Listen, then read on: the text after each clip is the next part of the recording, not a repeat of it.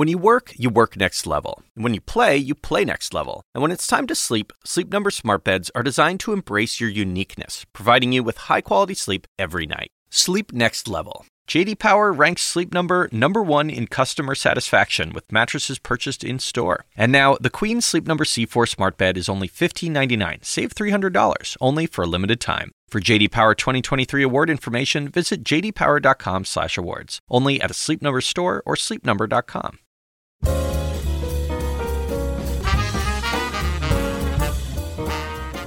And now, from the University of Chicago Institute of Politics and CNN Audio, The Axe Files, with your host, David Axelrod. This is the 500th episode of The Axe Files. I'll have more to say about that at the end of this podcast. But appropriately, today I'm joined by a legend, John Legend, the Grammy, Tony, Emmy, and Oscar winning musician and film producer. His personal journey is remarkable, but the way in which he's leveraged his celebrity to combat injustice and create opportunity here and around the world is truly inspiring. So here it is, episode 500 my conversation with John Legend.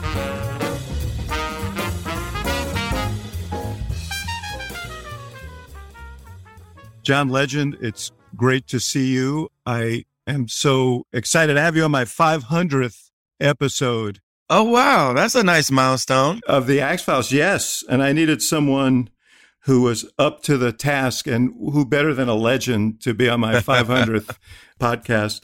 And I, will talk to you later about how John Stevens became John Legend. Yes. But I want to talk about going backwards and explore the Stevens family. I know you were on with Skip Gates on his show and he explored your roots and you learned a lot. And it was Absolutely. like an extraordinary story. Tell me about your family going back. He learned so much about my family uh, that we had no idea about. And this was like cinematic, some of the stories he was able to find out that uh, we had uh, some of our ancestors were enslaved in the South in a border state and uh, were granted their freedom by their enslaver up, upon uh, his or her death, and then moved to Ohio, and uh, the, which is where I was born and raised.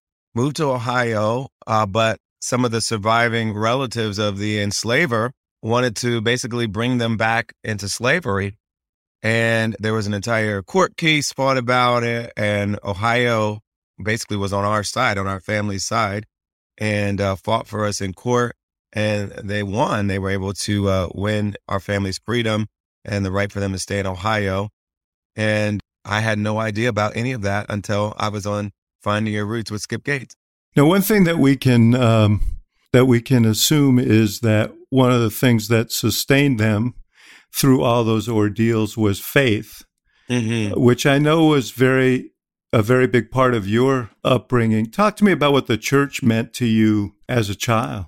Well, my my family basically ran the church, so when I thought about the church, it was literally my family. So my uh, grandfather was our pastor, my grandmother was the church organist, my mother was the choir director, and my father taught Sunday school and sang in the church choir and played the drums as well. So we all were very involved in running the church as a family. And I spent a lot of my time there as a kid. And when it comes to music, that's really where I got most of my foundational training as a musician, uh, singing and playing in church, uh, learning from my grandmother, uh, learning from my mother, learning from my family, and singing with them and playing with them. And uh, you'll hear that story quite a lot, uh, particularly with black musicians uh, that sing R&B and soul music, that a lot of our roots are from gospel music. And uh, we develop our chops by playing and singing in church. Uh, and I'm certainly one of those folks. And that influence is still, you can hear that influence in your music. Absolutely. It's here and it's here to stay.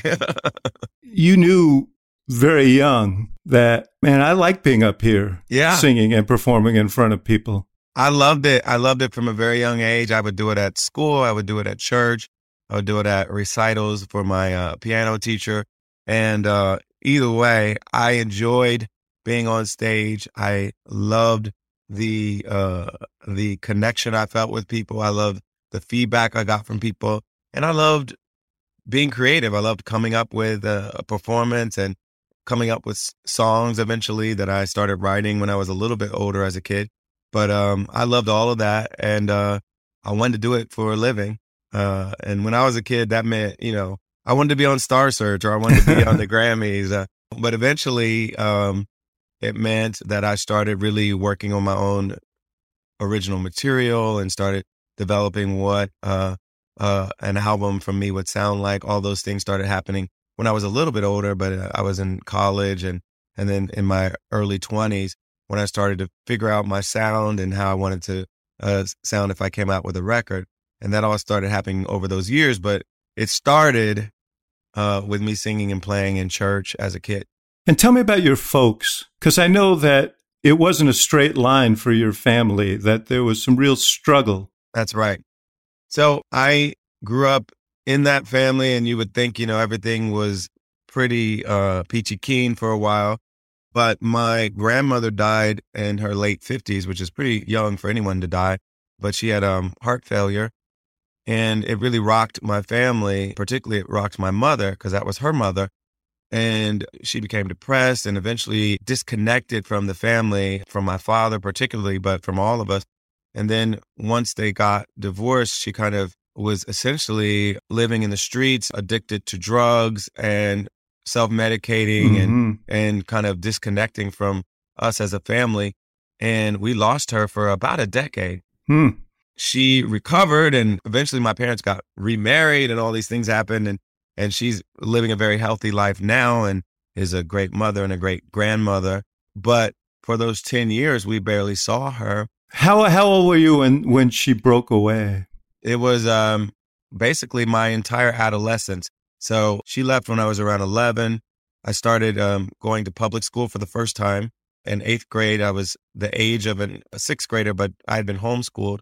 And so uh, they skipped me up a couple grades because I tested out of uh, the grade I was supposed to be in. Your mom home- homeschooled you? My mom homeschooled me. And uh, so I start eighth grade when I'm 11 years old and high school when I'm 12.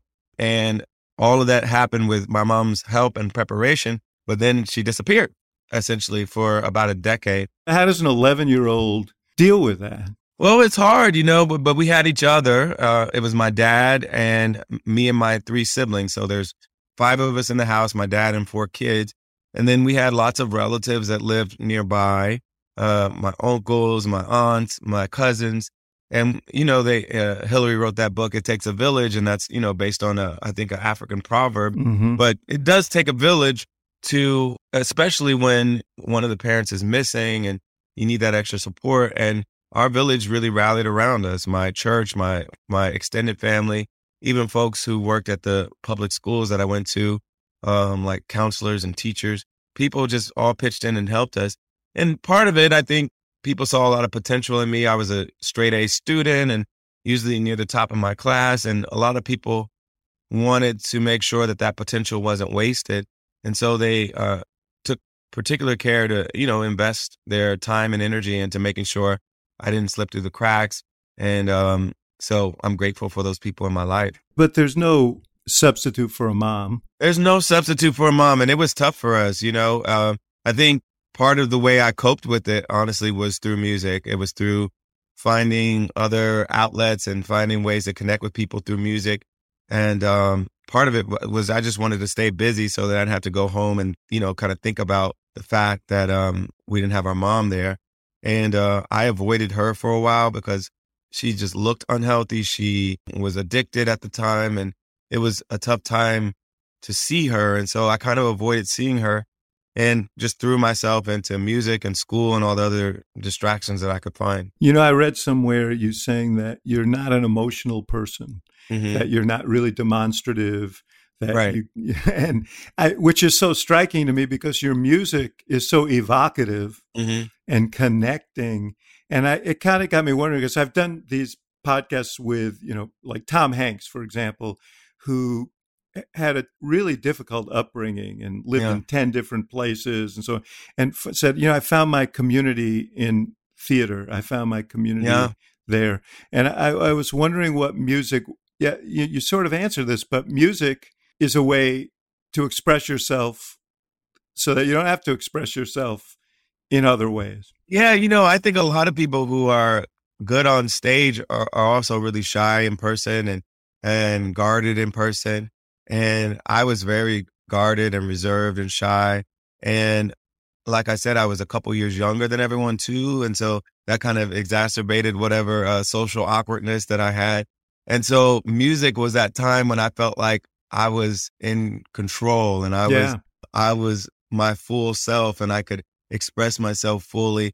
And I think it is therapeutic to be able to do that and, and be on stage, uh, and, uh, feel like you're being, you know, this idealized version of yourself yeah. Uh, in front of an audience.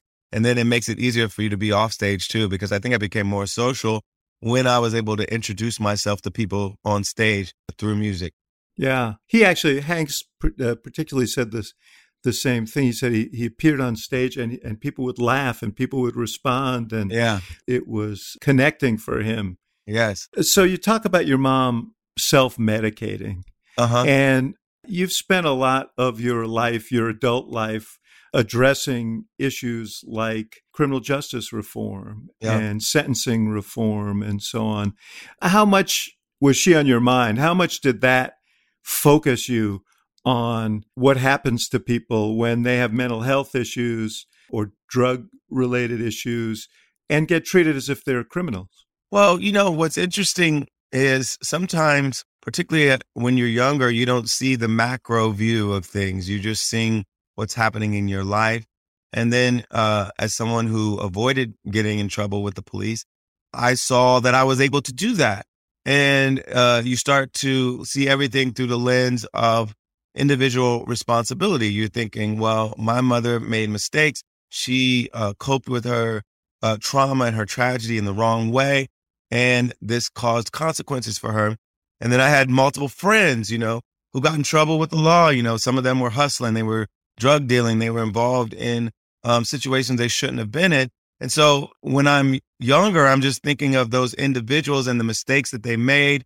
And they're being kind of almost like an automatic punishment for those mistakes in the law. But I'm not thinking about the fact that those laws were written by men and by women with, with frailties and with, uh, political, uh, you know, uh, points of view. And that these were policy choices that, um, these lawmakers and executives made to put our country in the place where we were the most incarcerated country in the world. So I saw the micro view of the individual making a bad choice, but I didn't think at all when I was a kid about the uh, macro decisions that were made to make us the most incarcerated country in the world, to to make us, uh, you know, pursue the war on drugs, to make us pursue these um, tough on crime policies that lock up, you know, millions of people every year in America. And so it took me getting older and then reading more about the macro side of things, reading, uh, uh, you know, Michelle Alexander's uh, book, The New Jim Crow, reading uh, Bryan Stevenson's work, and reading others' uh, work about the system uh, that we've created uh, through policy decisions over the last few decades that uh, dramatically accelerated incarceration and made incarceration the go-to solution for a wide range of societal issues. Um, and those were all policy decisions that were made, and those put us in this place right now. And so, as an older person, I was able to relate my mom's individual trauma and struggle to all those other millions of people who have gone through substance abuse, mental health struggles, all these other um, struggles that they've gone through, and how we as a nation have decided to treat those issues almost with uh, the same solution all the time, which is lock more and more people up. Yeah. I talk a lot about mental health mm-hmm. here on this podcast because we treat it as some sort of character deficiency. Yeah. Rather than an illness. And yep. it le- leads us to terrible policy choices. I want to come back to what you're specifically doing in, in, yeah. in, a few minutes, but I don't want to lose the thread of your story because it's too good to not follow that thread. So you go to college at 16. You go to the University Yeah. of Pennsylvania, which is quite a college. Once again, you arrive and you're younger than everybody. Younger than everybody. I'm poorer than everybody, pretty much. Coming from a small town when most of the kids came from either big cities or suburbs and major metropolises. And, you know, I just felt out of place in a lot of ways. But again, music was my connector. I, I started singing in an a cappella group there, made a lot of friends that way, and just connected to a lot of other people through music. I started working at a church up in Scranton as well, where our president is from. I, I used to drive up on the weekends and, and play and sing at this church and direct the choir there. But how did you connect with that gig? You're a kid, you're a teenager. Yeah, How did that happen? I had played and sang a lot uh, growing up in Ohio, played in church a lot. And uh, one of our family friends knew a pastor in Scranton, Pennsylvania, who was looking for a new musician. And I started just going up there, I think once a month or twice a month. And eventually uh, they hired me to come up every Sunday. And uh, yeah, it was just all through a family connection, family friend connection. And uh, I started, you know, living a double life where I was a student all week and then I would uh, drive to Scranton on Saturday, rehearse with the choir, and then play for them on Sunday morning, and then drive back to school right after Sunday morning service. I mean, one of the things that is another through line in your story is you're always ridiculously busy. Yeah. I mean, because uh, Penn is not an easy school. it's not easy. And, uh, you know, I was doing the, my main, you know, activities were actually going to school. I also had a work study job at Upward Bound, which is a, a kind of a pre college Mhm. program for uh, underrepresented and uh, first generation uh, minority students. And then I was leading the a cappella group that I was in eventually. So that took quite a few hours of my week. And then I would drive up to Scranton and do what I did with the choir. So those were my like main things in my life.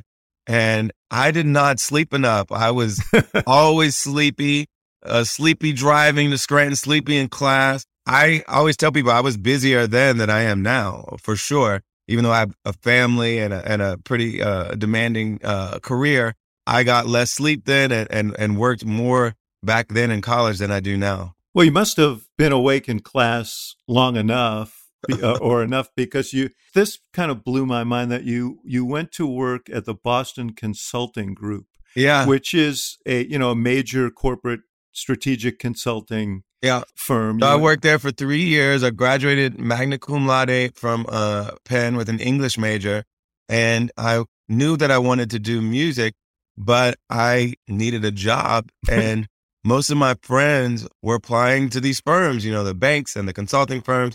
I didn't go to Wharton, but Wharton is right there on our campus, and so we were a big feeder school into a lot of these big firms, and you know, those were the prestigious jobs that were available. And I didn't even consider that kind of work. I didn't even know what they did. I didn't know anyone that did it until I started to know alumni, you know, who were like a year or two ahead of me, who were, uh, you know, coming back to campus to recruit. And one of my friends, her name was Kenna, she came back to uh, Penn to recruit. She had worked at BCG at the time. And um, she had this event that she was a part of where alumni would come back and speak to black and brown uh, students about these careers that were available to them. And um, I sat next to her and she told me all about the work she was doing. It sounded interesting. So I applied to BCG and uh, a few other firms. I got um, interviews with BCG and McKinsey, but I didn't get an offer at McKinsey. I got one at BCG. And it was for 50 grand a year. And for me, that was It's a, lot, of money. Yeah. at the time. So my dad was a factory worker. My mother stayed at home with us. There was no point at which our family income was greater than 50 grand a year. And eh, that was the first salary that I was offered coming out of college. And I was like, well, I got to take this job.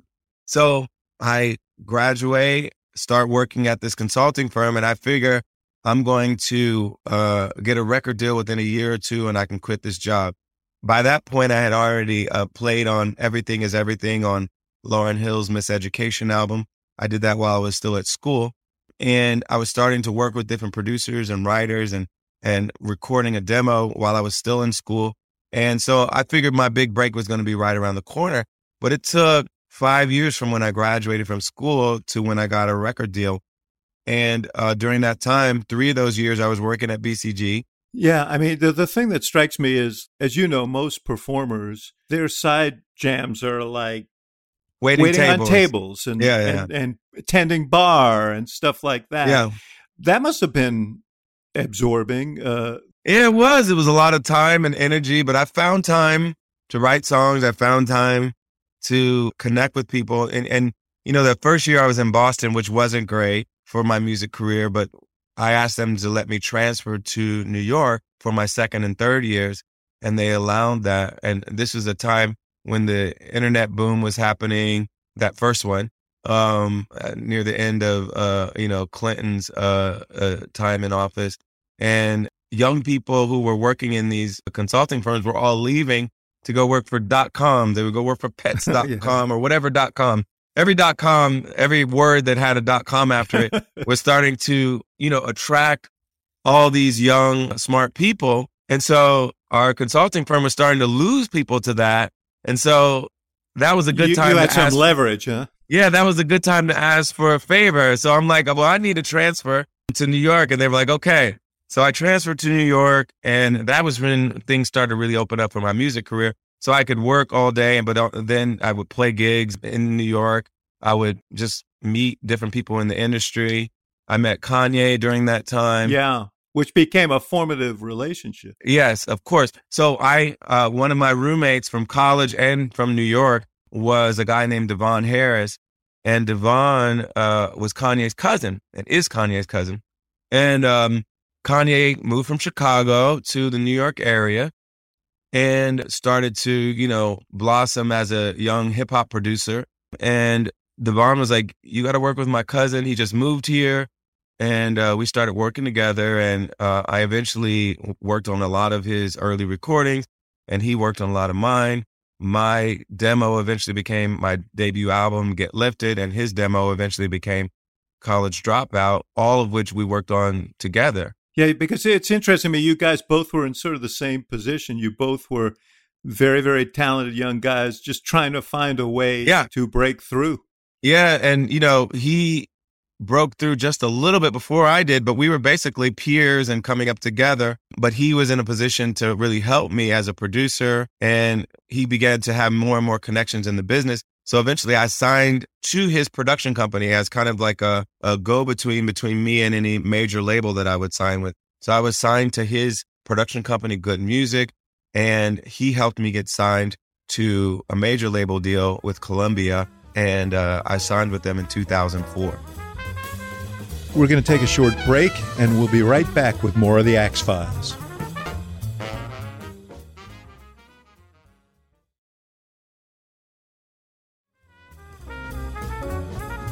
And now, back to the show.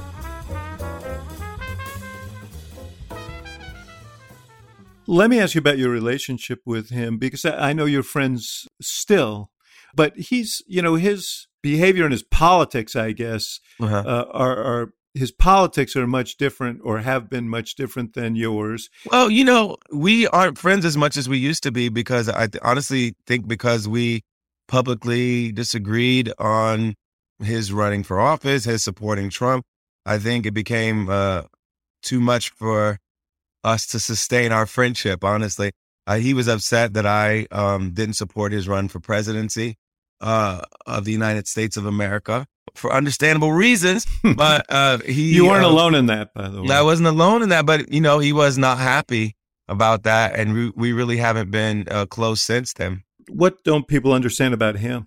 Well, I think people get a lot about him. I think um, he's been very open with who he is and his struggles with mental health, and um, he's very real, honestly. So I, I think there's not a lot about him that people don't get. Like he's been pretty upfront with his opinions, his struggles, all the things that he's dealing with, and uh, I think what you see with him is pretty much what you get. I, I don't feel like he's a whole separate person in private than he is in public. I think you're pretty much seeing the real Kanye publicly. First of all, you had great success right out of the bat. You got a raft full of Grammys and Grammy nominations and so on. And you went from struggling to find your place in the music world to a breakthrough artist. How did you process all of that success that came all in a hurry? Well, you know, it's interesting because uh, back to Kanye, being with him when it happened for him, just, you know, like a year or so before it happened for me, that was actually useful for me because I, it was, it was almost like uh, an apprenticeship where I got to see everything that was going to happen to me like a year in advance. And it helped me, I think, mentally prepare for it and know how to move in that world before I was the focus of attention. In uh, 2006, you took a very public position about the war in Iraq. Sure. And I know that you know your advisors were nervous about that, as advisors always are. Possibly, I, I don't remember them being that nervous. They didn't really talk to me about being nervous. And you know, I before the war even happened, I was marching on the streets of New York when we had that huge uh, protest. As we were, you know, as you could tell, the Bush administration was drumming up mm-hmm. support for the war we all knew, all of us who marched knew that it was bullshit, you know, like the case was bullshit. You could tell they were trying to find reasons to do something that they really just wanted to do. And they were trying to drum up intelligence support for something that clearly they just decided they wanted to do. Clearly, Saddam had nothing to do with 9 11. And the case for him having WMDs was, you know, weak at best. And it just seemed like they were selling us a bill of goods that, you know, I didn't believe it. And I know your former boss didn't believe it either. No, he made a speech to that effect not far yeah. from where I'm sitting here that changed, uh, probably changed his life and changed Yeah, changed world. American history that he made that speech. But yeah, I was one of those people that just didn't believe it from the beginning. I marched to protest against it from the beginning. And um, I didn't believe in it after it happened and uh, thought it was a waste of our troops, uh, of our money, of all the things that all the resources that p- were put into it, and and it distracted us from solving other problems that needed to be solved. I mean, you articulated almost as he did when we talked about him making that speech mm-hmm. back in 2006 but uh, or I guess it was that that that time it was 2002 in the fall of 2002. No one knew who I was when I was marching in 2002. Yeah. You know, I was just another person on the street uh, marching uh, eventually, you know, as we had gone to war and and they were still talking about surges and all these other things, I was still against the war. But the original protests were before anybody knew who I was. And did you always have these sensibilities, these political sensibilities? Did you pay a lot of attention? Well, I grew up very inspired by civil rights leaders. So I would read about them. Um, you know, I was homeschooled for quite a few years mm-hmm. in my youth and we would go to the county library and my parents would let us pick out whatever we wanted to read about. And I would always gravitate towards reading about Black people who fought for our rights in America. I was always inspired by them, always proud of the work that they did for our people. And so that was my real introduction to politics was through the inspiration that civil rights heroes brought to me, including Dr. King, but others as well. And so that was my first sense of political engagement and awareness was thinking about it through the lens of justice and equality and the rights of Black Americans to be full citizens in this country. I should point out one of his last initiatives, as you know, was his opposition to the war in Vietnam. Absolutely. War in Vietnam uh, fought to end poverty. So fought to organize workers. You know, these are things that he focused on um, in addition to fighting for black people to have the right to vote and uh, desegregation and all those other things. You've said that you cried the night that Barack Obama got elected president when you were watching the coverage from Grant Park down yep. the road here. But earlier you said, you know, I'm not one who's demonstrative. I'm not one yeah. who. Why, why that moment? Why were you so overcome at that moment? Well, I thought about the history and the, the the moment that broke me was watching the older Black Americans who were in the park.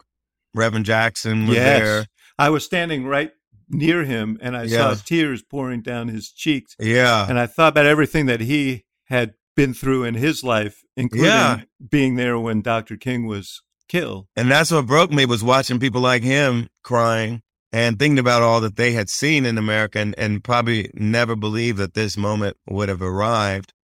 uh, that was the most moving thing about that. And then, of course, the fact that we were able to be part of it and help, you know, inspire the country, inspire young people to get out and vote and vote for him. Um, I was proud and honored to be part of it. But truly, what broke me and made me cry was thinking about our ancestors and our predecessors who fought so hard. You talked to your folks about it?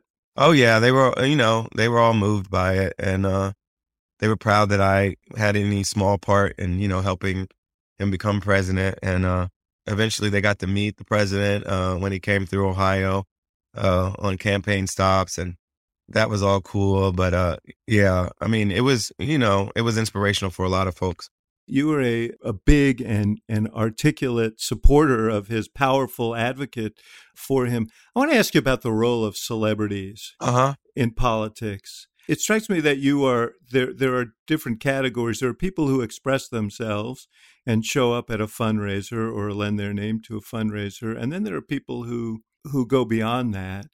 And it feels like you you have two things going on at once in your life. One is you're investing of yourself in your music, obviously, and in your creative side. You have a film company now named after your first album, but you're also uh, someone who is not just speaking, but organizing. Tell me about what drew you to being much more active than simply lending your name.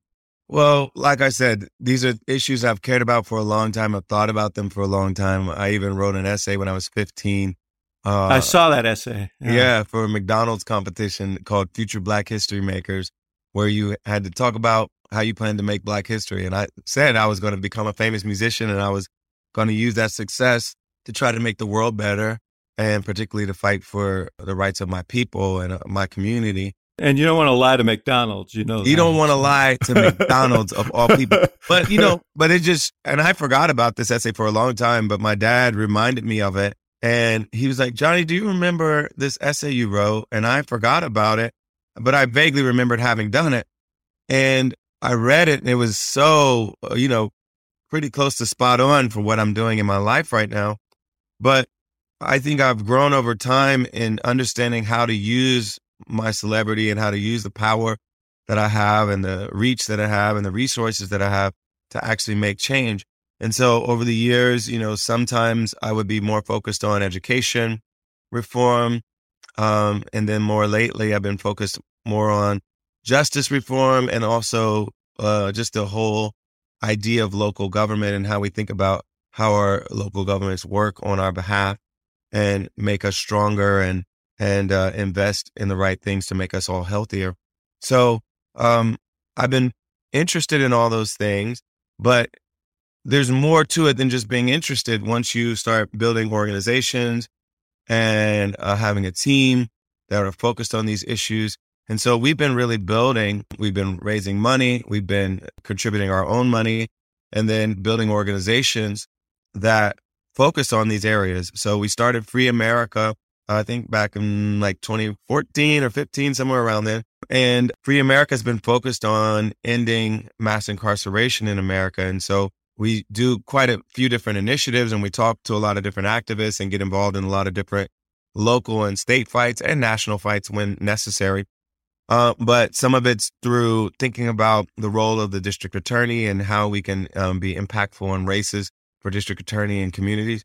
Some of it's through changing laws at the state level, like the uh, Amendment 4 in Florida that restored voting rights uh, to uh, folks with uh, felony convictions uh, or Prop 47 in California, which uh, uh, uh, downgraded a bunch of crimes that were originally thought of as felonies to misdemeanors, and and, subsequently uh, reduced our pop, uh, prison and jail population by about twenty thousand people a year, um, and redirected the funds that we would have spent on those things to community building activities so we've gotten involved in state and local fights primarily because that's really what our criminal justice system is about. It's a bunch of criminal justice systems in a bunch of places, whether they're counties, cities, states. That's where a lot of the decisions are made that impact people's lives. And, and the vast majority of our incarcerated people are not in a federal prison. They're in either state prison or in their local jail. Local jails waiting, oftentimes waiting to be tried. waiting to be tried, not convicted of a crime, but they can't afford to get out because they can't afford the cash bail that's been uh, assigned to them. So we started Free America, and then we started Human Level, which um, works with some other former Obama uh, alums uh, from Fuse Corps, and that's all about local government and the role that local governments play in people's lives, particularly in thinking about structural racism, whether it's housing or environmental or the criminal justice system. And, and overall, I talk a lot about budgets and, and the Im- impact that budgets have in people's lives. And, and it's been said that budgets are moral documents. And essentially, what we're saying is in the budgeting process and the resource allocation process, let's have people in the room who are thinking about the community, thinking about uh, the marginalized, people who have often been ignored, uh, so that when these decisions are being made, these folks' lives are being considered. And um, so we hire fellows who are funded through our fundraising efforts, but they work at the behest of the city government to be in the communities and try to make change within the room when the decisions are being made about resource allocation and how to execute the laws of that community in a way that's really fair and just for all the community members. You traveled the country a lot, having a lot of conversations. Sure. Uh, it's not just about raising money. Talk to me about that. The first thing we did when we started Free America was do a listening and learning campaign, uh, almost like a politician would do. You know, uh, I remember when Hillary ran for Senate the first time Yeah, in New York. Exactly. Yeah. I was, you know, I was one of her constituents at the time. And she did a listening tour around the state, you know, and a lot of times people are kind of cynical about those things.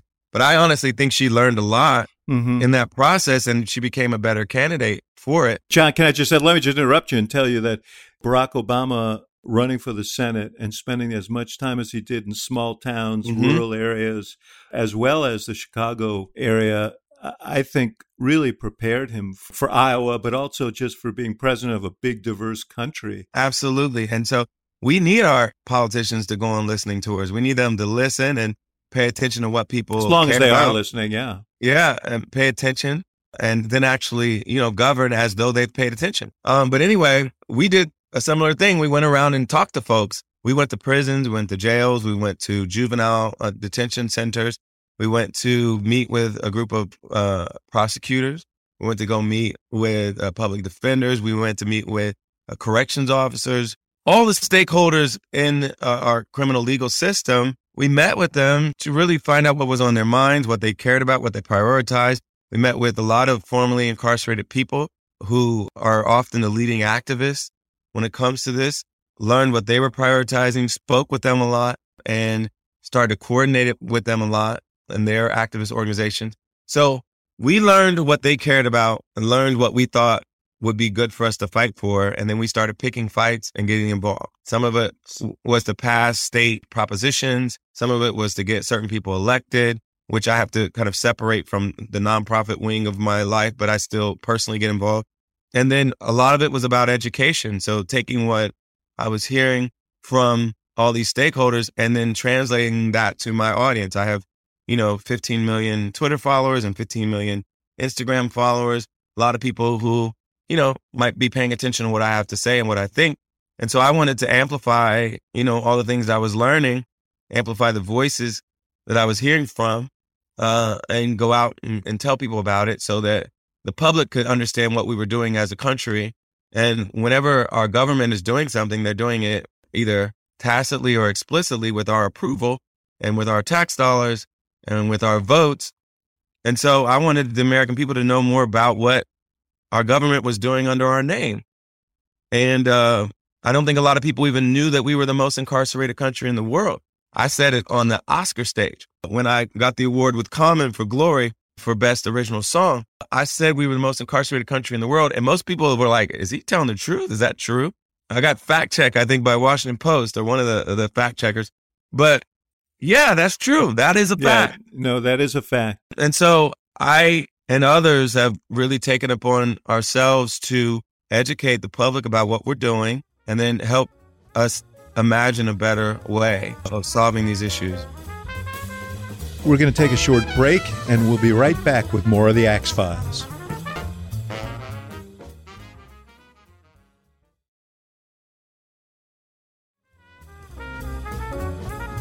And now, back to the show.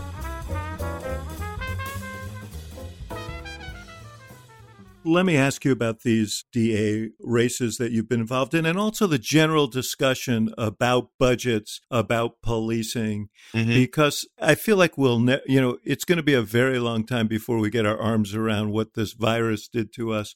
Mm-hmm. But we've seen an, you know, an eruption of, of crime and, uh, and there's been a sort of a backlash because people want to feel safe and that's not that's people in the poor communities and other communities and everything.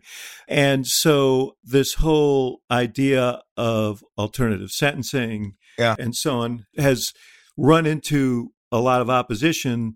And these DAs who you've helped elect, I mean, we just saw Chesa Boudin in uh, in San Francisco lose. Uh, around these issues, but really as a reaction to crime. So tell me where you think we are on these, and how do you respond to people who say, "Well, hey, you know, I, I don't want to let a whole bunch of people out because I don't feel safe. I understand. First of all, everybody deserves to feel safe. And, and, and when I say everybody, I mean everybody. I mean folks who encounter the police, folks who are caught up in the system in some way, but also the broader community, their families, their neighbors. Everybody deserves to feel safe. And there's a role for policing to play in that. There's a role for the criminal justice system to play in that. But I think we also need to realize that we have to make other investments in safety uh, to make our communities truly safer. That means focusing on mental health. That means focusing on drug addiction. That means focusing on homelessness. That means uh, realizing that incarceration doesn't solve all of our problems. We are already the most incarcerated country in the world. If that were the key to us being the safest country in the world, then we would already be that. But we also have a gun problem where we're the most armed country in the world. Uh, we also have mental health crisis in so many communities. We have drug addiction crisis. So all these other things are happening. And then particularly in places like San Francisco, we have an affordable housing crisis.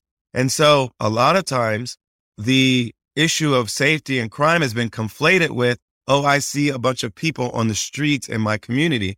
And I understand why that makes people feel less safe.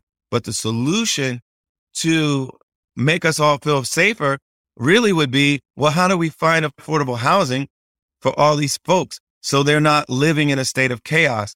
And what we found is that when people are homeless, it actually exacerbates the other issues that we're worried about. It exacerbates drug addiction. It exacerbates any mental health crises that they're dealing with. So if we were to attack the root of that, it would be, well, how do we find more affordable housing for these folks?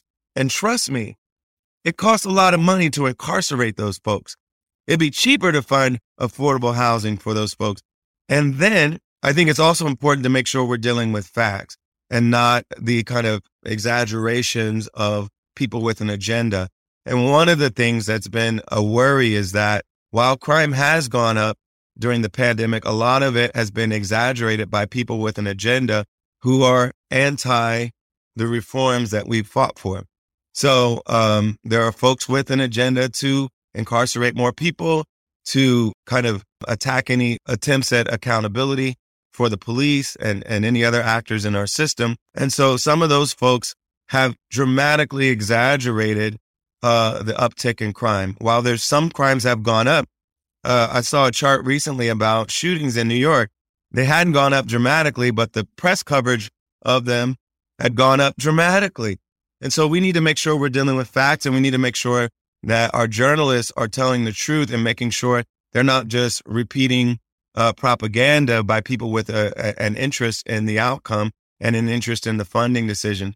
And either way, people deserve to feel safe. And there was an uptick in crime during the pandemic. And we need to make sure we are trying to solve those problems by attacking the roots of those problems and not just thinking we can incarcerate our way to safety in our communities because we've been doing incarceration. We've been doing very well in incarcerating people, but we're not solving all these problems. So we need to think more creatively about how to invest in our communities to prevent some of these crimes from happening, make all of our people feel safer, but also give them places to live, give them opportunities to work. And if they're having mental health crises or drug addiction crises, giving them help. You were unhappy or you expressed uh, unhappiness when the president said that he wanted local communities to use some of the some of the Rescue Act money that's remaining to increase the hiring of police. And I presume this is why you think that some of those that those resources are better spent on other priorities.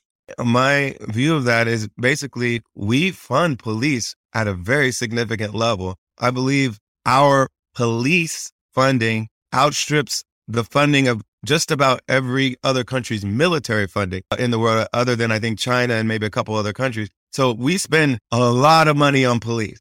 So again, if we could police and incarcerate our way to safety, we would have already done it. So the question is, is there any better use for that fund than putting it in policing? And, you know, people got upset about defund and, and how, you know, they thought it was a disastrous uh, political slogan. But the fact is, it makes you actually pay attention to funding. And the fact is, we continue to fund and continue to fund no matter what happens, whether crime goes up or goes down, we continue to fund the police. And the question is, would any of those funds be better spent doing other things? And we always complain about we don't have the money for this, we don't have the money for that, we don't have money to help the poor, we don't have money for housing, but we always have money for jails, prisons, and policing. So my admonition to the country is let's think about those priorities and decide that there are better ways to spend this money sometimes than more jails, prisons, and police. But just as a political matter, didn't defund wasn't defund police a didn't that become kind of a cudgel? It uh, did, but opponents? isn't everything a cudgel for them? First of all, no Democrats ran on defund. No, you know, major national Democrats. Joe Biden didn't. Almost no House members ran on it.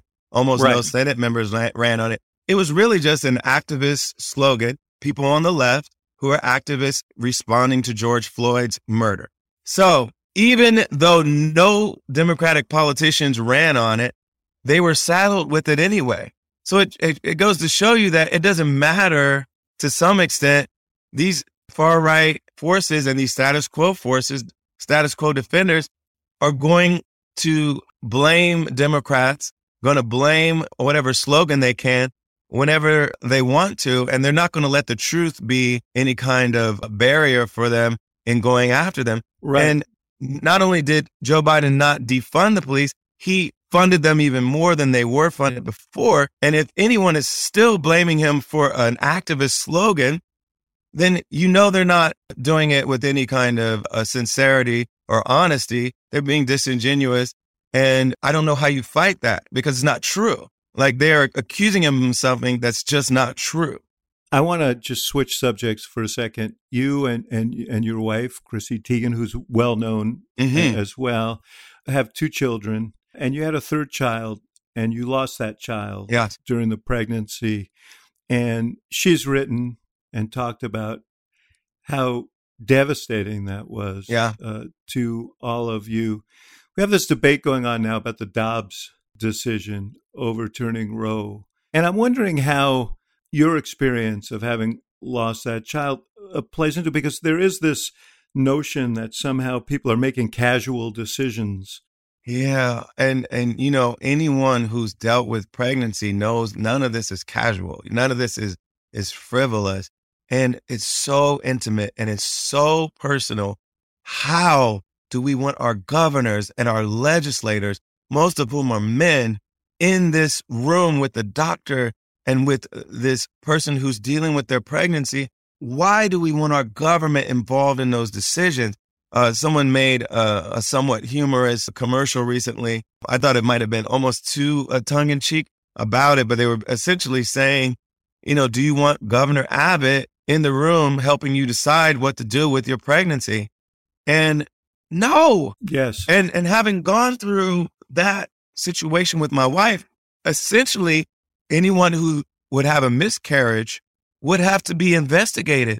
If you decide they weren't allowed to have an abortion, then anyone who had a miscarriage after all that trauma, after all that pain, after all those tears we went through, to then have the local DA or local law enforcement do an investigation to make sure the miscarriage was approved by the state and not just a regular run of the mill abortion. To have the government decide whether or not the life of the mother was sufficiently in danger for them to make this intimate decision that they make between themselves and their doctor. to have the government involved in that conversation in any way is so offensive to me. It's nasty. It's evil. It should not be even a discussion. The government should not be involved. And I believe, you know, I understand people that are like, well, what about after six months? What about after eight months? But if you saw uh, Mayor Pete Buttigieg, who's now Secretary Pete, I think he had a great response to that. And he was saying basically anyone who gets to that stage of a pregnancy, they wanted to have the baby. They usually have a name for the baby. They got the room set up. Yeah. Yeah, they have a room set up. We had a name for Jack. We were about five or six months in. Anyone who makes that gut wrenching decision at that point in the pregnancy, they're only doing it because they have a serious reason to do it, whether it's the health of the mother or the health of the child. And they don't want to do it. They wanted to keep that baby. Why would we have the government come in and do a post mortem to make sure it was legal? It's insane. I think the government should completely be out of the abortion conversation. I don't care about six months, three months, eight months. It should be between the person who's pregnant and their doctor, their family, if they want them to be involved. You know, you this this has been driven obviously by not exclusively, but by the evangelical movement. Sure. You're a person of faith. How do you process that? And how do you think about that and the role that they've played in our politics and conservative voices within your own within your own church community? Well, I'm not an active church member anymore, so I don't want to say that mm-hmm. I'm a part of a particular church community, but I grew up in a black Pentecostal church, but we also had a lot of interactions with white evangelical churches in my community. And, and in fact, I went to a Christian school for two years that was uh, run by an evangelical church in my community, uh, a white evangelical church in my community. And so I'm very familiar with, you know, the community, with the culture of the white evangelical church. And we have to be clear that that is a uh, political movement as much as it's a religious movement. And in, in, a lot of ways, it's a racial movement uh, uh, just as much as it's a religious movement. So we can never uh, exclude white from our descriptive conversation about the evangelical church because the white and the evangelical are doing a lot of work in that conversation. So part of the reason for the conservatism uh, in that community is a racial conservatism. They've been against a lot of the advances for black and brown people in our nation, but they've also been against advances for women in our nation. They've been against advances for the LGBTQ community in our nation. So they've in multiple ways stood against progress in our country. And I just disagree with them. I disagree with them on multiple levels. And I don't believe that they should be able to use their faith as a way of imposing their beliefs on the rest of the country. We were judiciously and wisely by our founders devised as a nation where the government didn't root for any particular religion, that the government didn't try to establish any particular church or any particular denomination or any particular religion.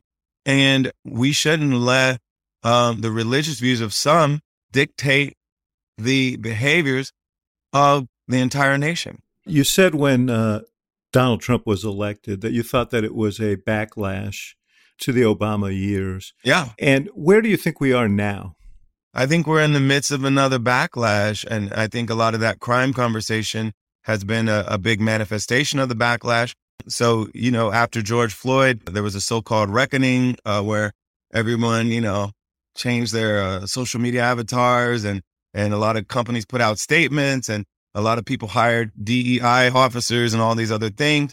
And then we had, you know, a lot of conversations around this nation's history of racism. And then a lot of folks were upset that that conversation happened, that that it made certain folks feel guilty about what their ancestors did or what their forefathers and mothers did. And we've seen a massive backlash, not only in the crime conversation, but we've seen it with all this nonsense about CRT, all of the removal of books and, and items from the curriculum in a lot of states and communities. We've seen serious backlash on multiple levels to the so called racial reckoning. And I think we're still experiencing that backlash right now. And what is the pathway forward? Do you think you supported? I know Elizabeth Warren for president 2020. I think the pathway forward is us realizing that the fact that we are of different races is our strength as a nation. The fact that we're a diverse nation where folks come from all over the world to try to live the American dream is a strength of our nation. It's not a weakness. It makes us better. And if we're able to see each other, respect each other, acknowledge the, the fact that we may be different in some ways, but look at that as a strength and then govern ourselves accordingly, we can become a better nation. My friend Heather McGhee wrote a great book called The Sum of Us, where she talks so much about how us having racial resentment hold the nation back has cost everybody. And her metaphor throughout the book, of course, is the public pool. So rather than desegregating the public pool in a lot of these communities, they just got rid of the pool. So this public good that was benefiting all kinds of folks and that would have been available to everyone, once it had to be desegregated, they would rather get rid of it so they didn't have it than make it be available to everyone. So I think that kind of mentality, that zero sum mentality where we're competing against other races and not thinking we can all succeed together and grow together, that's what's holding us back. And the only way we get through it is if we see each other, love each other, care about each other, empathize with each other, and decide that we're better off when we work together to make our communities safer and stronger and healthier. And, you know, that's the kind of work that I've been trying to do around the country. Everybody who's listened to this will have the same question, so I've got to ask it. Way back when, when you were musing about your future, I think there was some uh, musing also about playing a leadership role beyond music, running for office, perhaps president, perhaps something else. You're a powerful advocate. Do you ever think about that? Do you ever think about, hey, maybe I should step away from the piano for a while and uh, I do not want to run for office. I, I definitely don't want to do it now. I don't envision myself wanting to do it in the future. I did when I was a kid. I did want to be president, and uh, I wanted to be a few things. I now to, you know what it's like, and you don't, and you think maybe not. Exactly. I know enough people who have been president. one in particular that I'm good. I don't need that in my life. You know, I love what I do. I love my day job, but I also love the work we do politically and philanthropically. And I feel like I'm able to make a big impact through the work that I'm doing. And I like the way that I'm doing it now. And I don't want to run for office. Part of it may be just my own selfishness and vanity. Like, I like the fact that half the country isn't rooting for my failure every day right now. and I don't look forward to the idea of half of my country rooting for me to fail and looking to destroy me. I respect anyone who's willing to put themselves and their family through that, but I just don't want to do it. I'll tell you, John, I don't know about them rooting against you to fail, but I wouldn't bet against you to fail based on your incredible uh, life and story. And thank you for all the contributions you've made. Thank you, David. It's such a pleasure talking with you. And uh, it's truly been a pleasure. And uh, I feel like uh, hopefully people can uh, learn from my story and uh, engage with some of the things we talked about today, and uh, we can all grow together. Let's hope. Thank you. Great to be with you. All right, David. Take care.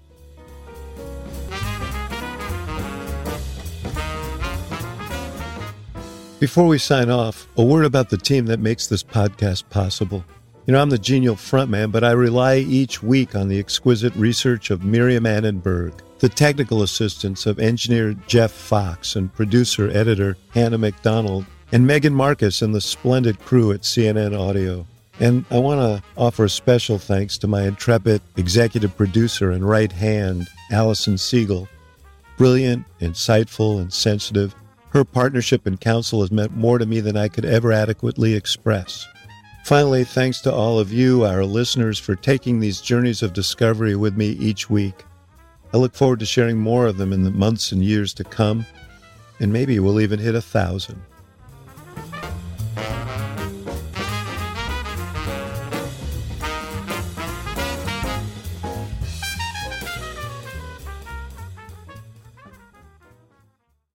We all do things our own way. And since the way that each of us sleeps is unique, you need a bed that fits you just the right way. Sleep Number smart beds make your sleep experience as individual as you are, using cutting-edge technology to give you effortless, high-quality sleep every night. JD Power ranks Sleep Number number 1 in customer satisfaction with mattresses purchased in-store. And now, the Queen Sleep Number C4 Smart Bed is only $15.99. Save $300 only for a limited time. For JD Power 2023 award information, visit jdpower.com/awards. Only at a Sleep Number store or sleepnumber.com.